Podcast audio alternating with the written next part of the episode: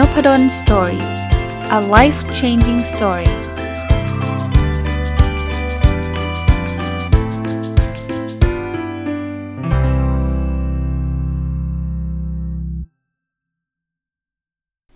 สวัสดีครับ ยินดีต้อนรับเข้าสู่นพดล story podcast นะครับ ก็วันนี้วันศุกร์นะก็ยินดีต้อนรับเข้าสู่รายการ MBA Weekly นะครับ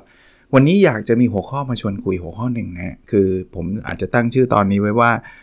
เรียน MBA ไปทำไม เรียนกับผู้ปฏิบัติจริงดีกว่านะครับ จริงๆ เคยเป็นบทความที่เคยเขียนในเพจของ MBA ธรรมศาสตร์มาแล้วนะครับ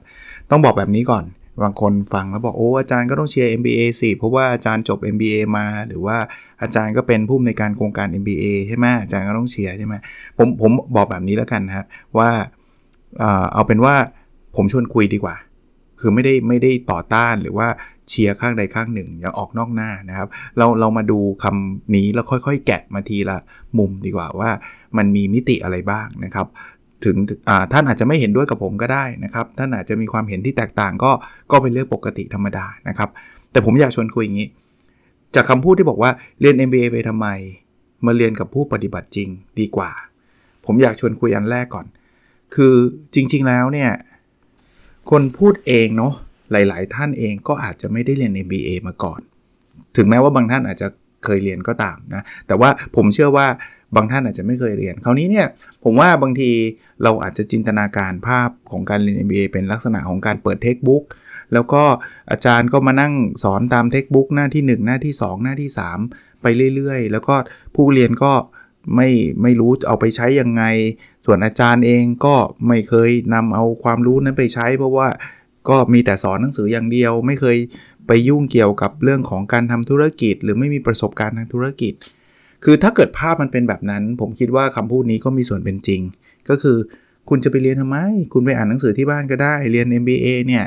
มันมันมันมันได้แต่ทฤษฎีเนาะ มันไม่ได้ปฏิบัติหรอกนะ แล้วก็อีกคนสอนเองเนี่ยก็ไม่เคยทำธุรกิจก็ไม่เคยมีประสบการณ์ เพราะฉะนั้นเนี่ยคุณไปเรียนกับผู้มีประสบการณ์จริงดีกว่า ผมเข้าใจว่าหลาย ๆ คนที่ที่ได้ฟังประโยคนี้มักจะ assume หรือว่านึกว่าการเรียน MBA เนี่ยมันมีลักษณะคล้าย ๆ แบบนั้น คราวนี้ผมไม่ปฏิเสธ ผมเชื่อว่าคำว่า MBA มันเป็นคำที่กว้างมาก มันอาจจะมีทั้งโครงการ MBA ที่ไม่ค่อยมีคุณภาพมากนัก ซึ่งเขาก็จะสอนแบบนั้นแหละ เปิดหนังสือสอน แล้วก็ไม่ไม่ไม่รู้จริง ๆ ว่าไอ้สิ่งที่สอนนี่มันคืออะไรก็คือ หนังสือเขียนยังไงก็สอนอย่างนั้นนะครับ มันก็คงมีแบบนั้น ซึ่งมีแบบนั้นผมก็จะเห็นด้วยกับคำพูดที่ท่านบอกว่าเรียน MBA แบบนั้นมันไม่มีคุณภาพหรอก มันทำจริงไม่ได้ แต่ต้องบอกว่ามันก็จะมีโครงการ MBA ที่มันไม่ได้เป็นแบบนั้น โครงการ MBA ที่มันมีคุณภาพนะ เพราะนั้นที่ผมผมอยากจะแยกแยะประโยคคำว่าเรียน MBA ไปทำไม เรียนกับคนมีประสบการณ์จริงดีกว่าเนี่ย คุณต้องแยกแยะก่อนว่า MBA ที่ไหนอะ MBA มันมีคุณภาพหรือไม่มีอะ ถ้าไม่มีก็อาจจะเป็นอย่างที่ท่านบอก คราวนี้ MBA ที่มีคุณภาพเนี่ยผมจะบอกได้เลยว่า การที่คุณจะไปเรียนกับผู้มีประสบการณ์จริงอะ่ะผมถามว่าคุณจะเรียนยังไงอะ่ะ MBA นี่แหละเป็นทางเลือกที่ดีที่สุดทางเลือกหนึ่งเลยนะ ที่จะทำให้คุณไปเจอผู้มีประสบการณ์จริง อันนี้ผมเล่าในมุมของผมเองนะ เพราะว่าผมก็เป็นสิทธิ์เก่า MBA ที่ธรรมศาสตร์ แล้วก็เป็นผู้ในการโครงการ MBA ธรรมศาสตร์เป็นผู้สอน MBA ที่ธรรมศาสตร์เนี่ยขอขอขอในมุมธรรมศาสตร์เนี่ยผมจะบอกว่า การเรียน MBA ที่ธรรมศาสตร์เองเนี่ยเราเราเราไม่ได้สอนแต่อยู่ในเทคบุ๊กในหนังสือแน่นอนครับ เอาจริง ๆแล้วเนี่ยเราจะเจอคนหลากหลายในวงการที่เป็นอาจารย์พิเศษที่เราได้เรียนเชิญท่านเหล่านั้นมา เพราะฉะนั้นผมผมกับมองกับกันอันนี้มุมในใน MBA ธรรมศาสตร์นะครับ จริง ๆ คุณบอกว่าคุณอยากจะเรียนกับผู้มีประสบการณ์จริงอะคุณต้องมาเรียน MBA เลยครับถามว่าทำไมทำไมผมถึงบอกว่าการเรียนกับผู้มีประสบการณ์จริงต้องมาเรียน MBA เพราะว่า คุณลองนึกภาพนะ คุณอยากจะเรียนกับ CEO ของบริษัทเนี้ย คุณสามารถเดินเข้าไปในบริษัทนั้นได้ไหมแล้วบอกว่า เออผมขอนัดคุยกับ CEO หน่อย ไปบอกเลขา CEO แล้วเลขาถามว่าจะนัดคุยกับท่านเรื่องอะไร บอกผมอยากให้ท่านมาสอนธุรกิจผมหน่อย คิดว่า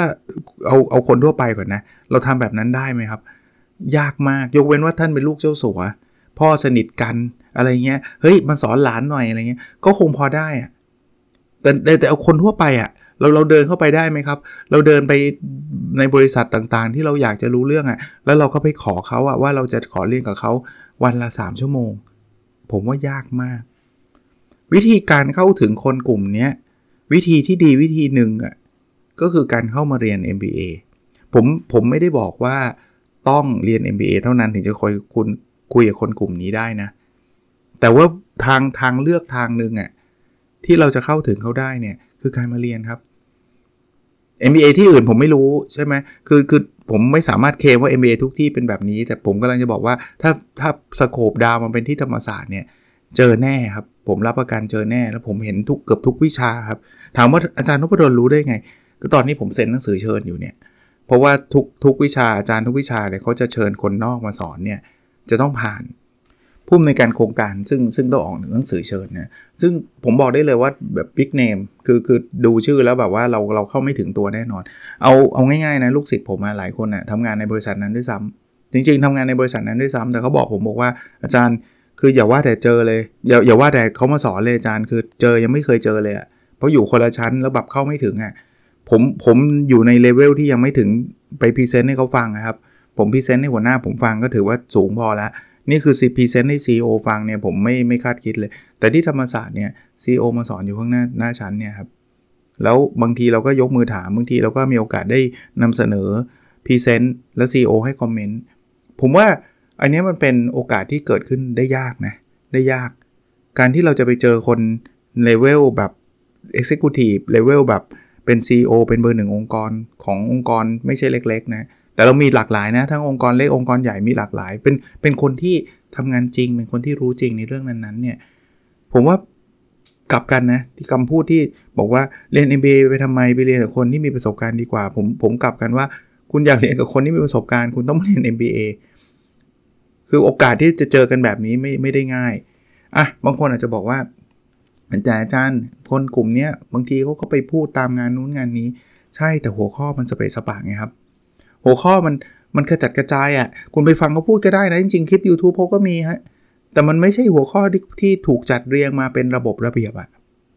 อย่างเราเชิญเราไม่ได้เชิญโม้ซั่วนะครับ วิชาไหนเรารู้นะครับ ว่าอาจารย์แต่ละคนเขาดีไซน์ออกมานะครับ ว่าวิชานี้สอนเรื่องนี้ คนนี้เก่งเรื่องนี้ เราอยากจะเชิญคนนี้มา พวกนี้มันมันถูกมันถูกวางแผนไง มันถูกเซตไว้อย่างเป็น step เลยว่าจังหวะเนี้ยต้องเชิญคนนี้ จังหวะนี้ต้องเชิญคนนี้ ไม่ต้องวิชาไหนวิชาผมก็ได้ผมก็รู้ครับว่าเรื่องนี้สำคัญ ผมก็จะเชิญท่านนี้มา ผมสอน balanced scorecard ผมก็จะเชิญคนที่เขาใช้ balanced scorecard มาเป็น 10บสปีครับผมผมจะไม่ได้เชิญมั่วซั่วไปหมด ไม่ได้เชิญเรื่องอื่น ผมจะเชิญเรื่องนี้เพราะฉะนั้นเนี่ยผมผมคิดว่านะเรื่องแรกคือคือ MBA วงเล็บที่มีคุณภาพ ท่านได้เรียนกับคนปฏิบัติจริงแน่นอนอะมาถึงอีกชู่หนึ่งแล้วอาจารย์ผู้สอนละ่ะ ผมก็บอกอีกเหมือนกัน คือคืออาจารย์ก็มีความหลากหลาย ผมก็เข้าใจ ถ้าเป็นโครงการที่ไม่ค่อยมีคุณภาพอาจารย์อาจจะแบบอ่านหนังสือมาสอน ก็มีก็มีผมก็ไม่ได้เถียง ถ้าเป็นแบบนั้นท่านก็มันก็ไม่คุ้มเวลาคุ้มเงินที่ท่านจะไปเรียนก็เข้าใจ แต่ถ้าโครงการที่มีคุณภาพเนี่ยตัวอาจารย์เองทุกคนครับ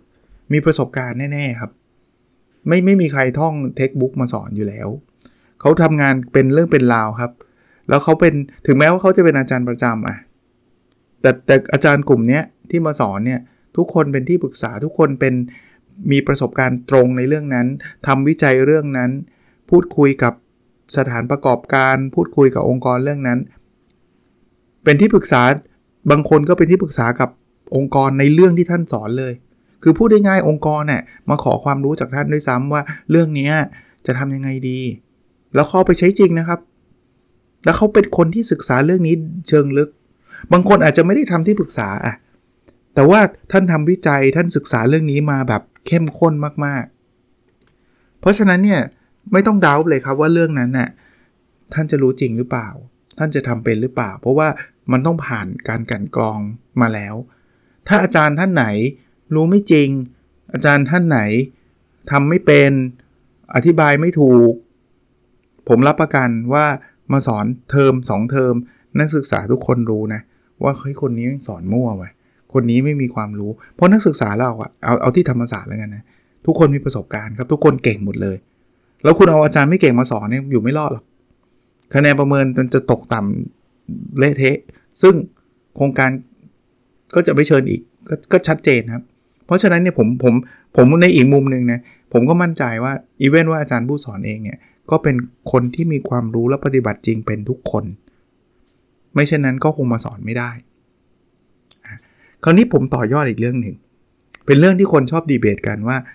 ระหว่างทฤษฎีกับการปฏิบัติอันไหนสำคัญกว่ากันอ่าบอกแบบนี้ก่อน เวลาเราพูดถึงทฤษฎีปฏิบัติเนี่ย ถ้าเราฟังดีๆนะ คนส่วนใหญ่จะเอียงใช้คำว่าทฤษฎีไปทางลบมากมากกว่า เราเราจะเคยได้ยินคำนี้บ่อยๆปะ ไอ้นี่เหรอรู้แต่ทฤษฎีทำทำจริงไม่เป็นใช่ปะเราจะได้เจอคำที่มันเหยียดทฤษฎีเยอะเยอะนิดนึงเราไม่ค่อยเจอคำที่บอกว่าไอ้นี่เหรอปฏิบัติเป็นอย่างเดียวทฤษฎีไม่รู้เรื่อง ไม่ค่อยมี มีเหมือนกันแต่คงไม่เยอะ ไม่เยอะเท่าคำคือคือคำว่าทฤษฎีกับปฏิบัติเนี่ยคนจะเอียงไปปฏิบัติมากกว่าทฤษฎี คือคนจะค่อนข้างมีเนกาทีฟคอมเมนต์กับทฤษฎีมากกว่า ไม่ต้องเถียงกันครับ เพราะจริงๆ 2 เรื่องนี้ เป็นเรื่องเดียวกัน เฮ้ย มันเรื่องเดียวกันที่ไหนทฤษฎีก็ทฤษฎีปฏิบัติก็ปฏิบัติอะผมเล่าให้ฟังในฐานะนักวิจัยนะผมผมจะเล่าให้ฟังว่าทฤษฎีมันมาอย่างไง แล้วจุดอ่อนของการดูการปคนปฏิบัติที่เป็นเคสเคสมันมีอะไร อย่างแรกก่อน เอาเอาปฏิบัติก่อนนะ ปฏิบัติเนี่ยสมมุติเราจะทำธุรกิจ แล้วเราไปเจอไอดอลเราเลย ว่าโอ้โหคนนี้เนี่ยแบบ ทำธุรกิจแบบใช่เลย มันเป็นทิศทางที่ดีมากอะผมผมยกตัวอย่างสมมุติว่าเราเจอคุณตัน คุณตันเนี่ยแบบโอ้เราปลื้มมากเลยว่า เคยแต่ก่อนยากจนแล้วก็ฟื้นตัวขึ้นมา แล้วตอนนี้เขาก็เป็นประประสบความสำเร็จ ดูดีนะ นี่คือคนปฏิบัติจริงแน่นอน ไม่ได้เรียนหนังสือไม่ได้เรียน MBA แน่นอน เพราะฉะนั้นเนี่ยฉันจะทำอย่างคุณตันเฮ้ยอย่าไปสนใจเลย MBA อะมีแต่เทคบุ๊กมีแต่ทฤษฎีไว้มาดูคุณตันแล้วทำตามคุณตันกันดีกว่า เอางี้ คุณตันน่ะไม่ได้ผิดอะไรเลยนะ คุณตันทำมาเนี่ยถูกต้องแล้วคุณตันก็มาแชร์ให้เราได้ฟัง นี่ผมแค่ยกตัวอย่างนะไม่จำเป็นต้องเป็นคุณตันนะครับ แต่ว่าแค่ยกตัวอย่างคำถามคือ ถ้าเราทำตามทุกอย่างเราจะสำเร็จแบบคุณตันร้อยเปอร์เซ็นต์ป่ะถ้าเป็นแบบนั้นได้นะ เรารวยแล้วทุกคนจริงป่ะเอ้าแล้วทำไมเราทำตามคุณตันแล้วทำไมผลลัพธ์ไม่เหมือนคุณตันน่ะเพราะว่าบริบทเราไม่เหมือนกันไงคุณตันเกิดที่จังหวัดไหน ตอนเกิด อยู่กับใคร มีญาติคนไหนแบบไหน ไม่เหมือนกับเราเลยนะ ไม่เหมือนกับเราเลย ไม่ได้แปลว่าสิ่งที่คุณตันทำแล้วมันไม่ มันไม่ work นะ มัน work สำหรับคุณตันไง แต่มันจะมีบางมิติอะที่ถ้าเราเอามาใช้กับเราละแล้วมันอาจจะไม่ work ก็ได้ แต่ไม่มีใครบอกเรานะ ไม่มีใครบอกเรา เพราะนั้นเนี่ยเราเราลงทุนหุ้นแบบวอร์เรนบัฟเฟตเลยลงทุนเหมือนเขาเป๊ะเลยนะ หลักการวอร์เรนบัฟเฟตมีหนังสือเล่มหนาๆเพียบเลยใช่ปะอ่านมาทุกเล่มทำเหมือนกันหมด สินทรัพย์เราได้เท่าวอร์เรนบัฟเฟตปะก็ไม่เท่า ถ้าถ้ามันง่ายแบบนั้นก็ดีดิ ไปอ่านชีวประวัติใครแล้วก็ทำตามแล้วก็รวยเลย มันไม่ได้เป็นแบบนั้นใช่ไหมทำทำไมอะวอร์เรนบัฟเฟตหลอกอะไม่ได้หลอก เขาทำแบบนั้นแล้วเขาสำเร็จในบริบทในระยะเวลานั้นของเขาครับ มันมีบริบทอยู่ บริบทคือเขาเกิดมาเป็นแบบนี้เขาเกิดมาในพื้นที่นี้ เศรษฐกิจอเมริกาณเวลาที่เขาเกิดเป็นแบบนี้ หลายเรื่องครับเป็นปัจจัยที่ทำให้วิธีการที่วอร์เรนบัฟเฟตใช้เนี่ยมันเติบโต มันประสบความสำเร็จ เรายกวิธีการนั้นมาใช้ในปี 2023 ที่ประเทศไทย หลายตัวแปรไม่เหมือนกัน เห็นภาพไหมเพราะฉะนั้นเนี่ยการเรียนคนปฏิปฏิบัติจริง แต่เป็นเคส by เคสเรียนแค่เคสเดียว 2 เคสเนี้ยมันมีความเสี่ยง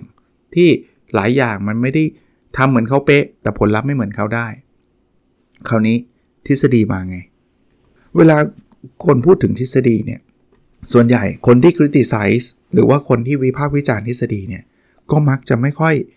ไม่ค่อยนะ ผมก็ไม่ได้ว่าทั้งหมดนะ แต่จะบอกว่ามักจะไม่ไม่ใช่คนที่เคยสร้างทฤษฎีมาด้วยตัวเอง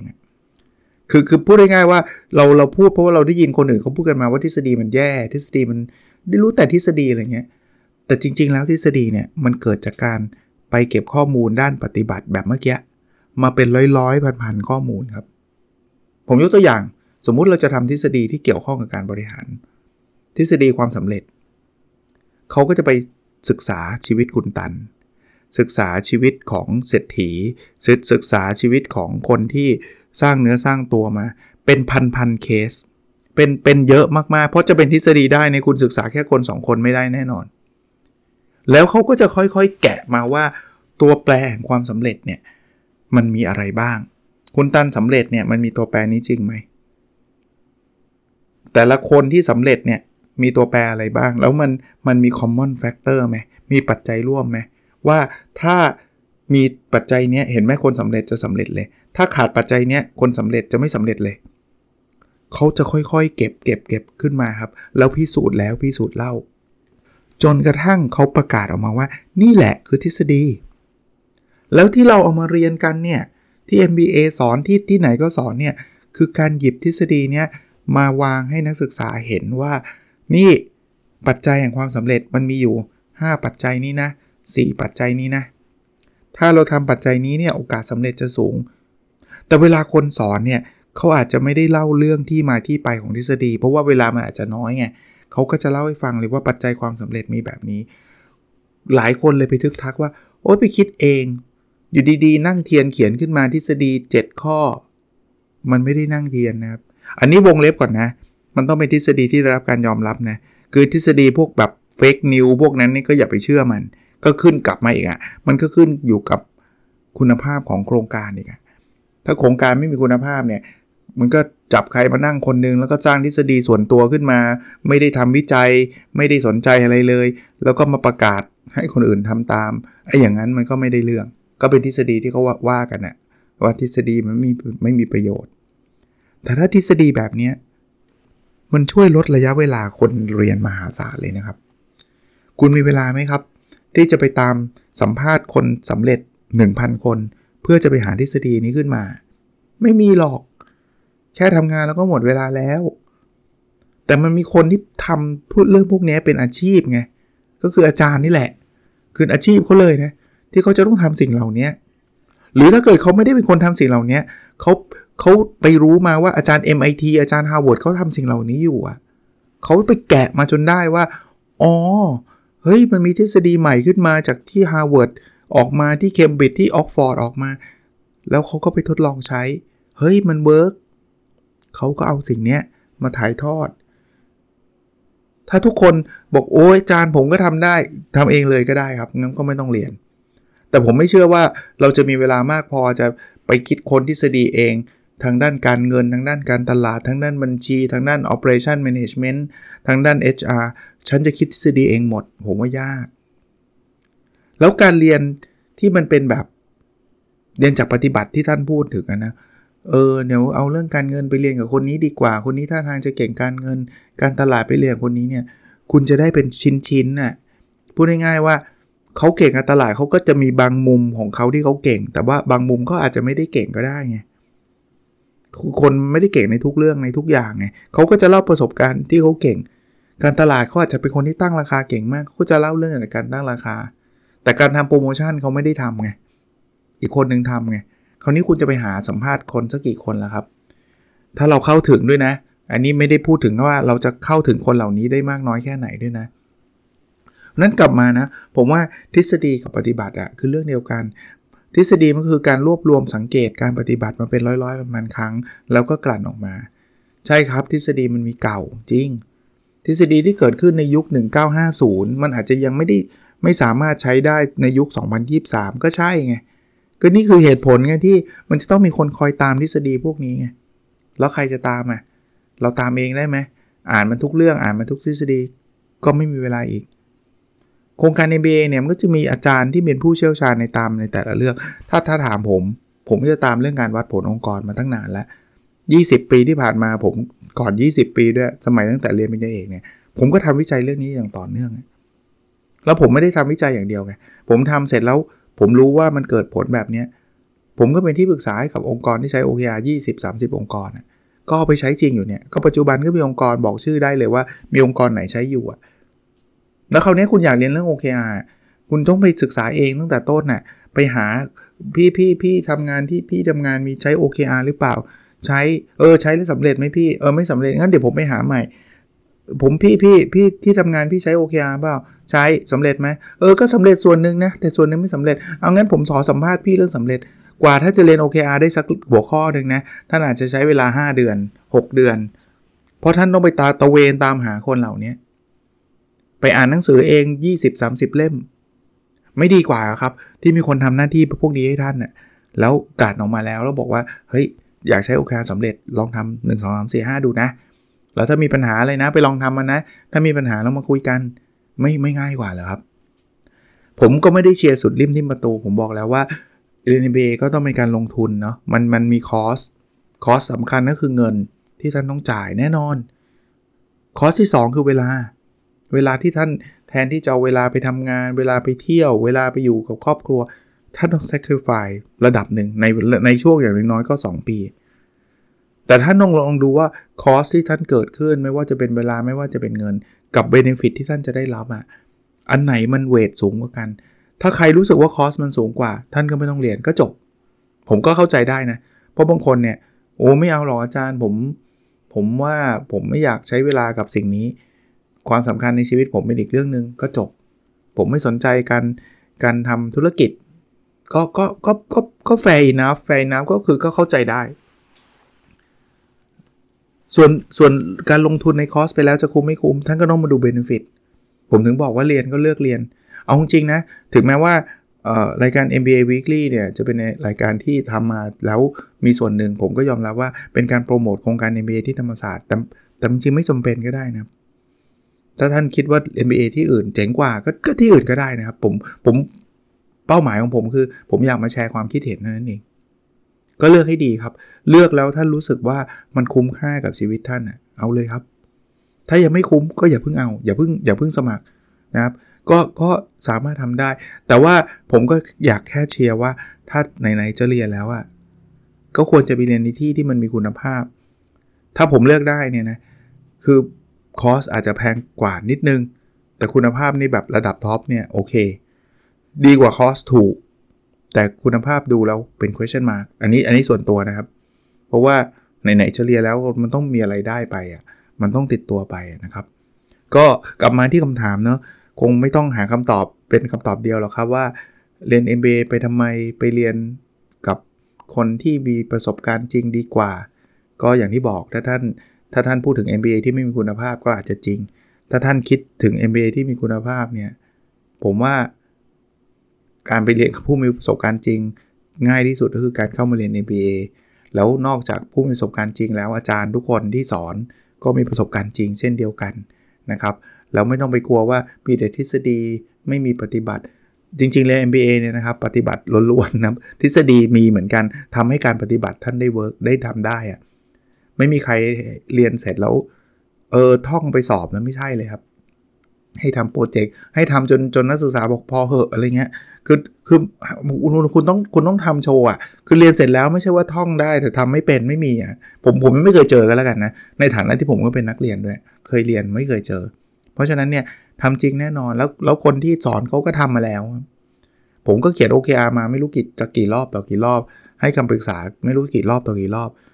แล้วเสร็จแล้วนักศึกษาเขียนผมก็บอกให้นักศึกษาเขียนแล้วมาคอมเมนต์เลย ให้ผมคอมเมนต์เลยรายละเอียดเจาะลึกเลยอย่างเงี้ย ผมว่าวิชาอื่นก็เหมือนกันนะครับ ก็วันนี้คงประมาณนี้นะครับ เผื่อจะเป็นไอเดียแล้วกันนะครับ ให้ท่านไปตัดสินใจนะครับสุดท้ายก็เหมือนเดิมประชาสัมพันธ์นะโครงการ MBA ที่ธรรมศาสตร์เปิดรับอยู่ แต่เพียงแต่ว่าเราเปิดรับจนถึงวันที่ 1 พฤษภาแต่ต้องเตือนนิดนึงการเปิดรับของ MBA ธรรมศาสตร์จะซับซ้อนนิดนึงเพราะว่าไม่ใช่ธรรมศาสตร์เราทุกที่ก็เหมือนกัน คือไม่ใช่ 30 เมษาจะไปกดแล้วสมัครแล้วได้นะ มันต้องสอบ 2 อันคือสอบภาษาอังกฤษเขาเรียก TU GET หรือจะเอาถ้าใครมี TOEFL IEL เทียบได้ หรือสอบอีกแบบหนึ่งคือไม่ใช่หรือและสอบ Smart 2 Smart 2ก็คือการสอบที่วัดความรู้ความเข้าใจโลจิกเนี่ยพวกนี้มันมีการประกาศอยู่ มันไม่ใช่ว่าอยากจะสอบเมื่อไหร่ก็สอบได้นะ มันมีมันมีรอบเรียนรอบประกาศอยู่ รีบสมัครได้ตอนนี้เข้าใจว่า TU Get กำลังเปิดรับสมัครอยู่นะครับสมาร์ททูก็เร็วๆเนี้ย เข้าไปที่เพจ MBA ธรรมศาสตร์ แล้วไปดูรอบ ตอนนี้ไม่ได้มีการประกาศว่าภาษาอังกฤษต้องขั้นต่ำเท่าไหร่ หรือว่า TU Get เออโทษที TU Get คือภาษาอังกฤษขั้นต่ำเท่าไหร่หรือ Smart 2ขั้นต่ำเท่าไหร่ แต่อยากให้ท่านทดลองก่อน ไม่ต้องไปกลัวว่าโอ้ยเดี๋ยวทำไม่ได้ คือไม่สอบมันไม่ได้แน่นอนครับ ถ้าสอบมีสิทธิ์นะครับ มีมีคำถามมีปัญหาอะไรก็เข้าไปที่เพจ MBA แล้วก็ธรรมศาสตร์เสิร์ชใน Facebook ได้นะครับ หรือถ้าหาไม่เจอจริงมาน้องประดนซอรี่ก็ได้ เดี๋ยวเดี๋ยวจะส่งลิงก์ไปให้นะครับ โอเคครับ แล้วเราพบกันในสดถัดไปนะครับ สวัสดีครับ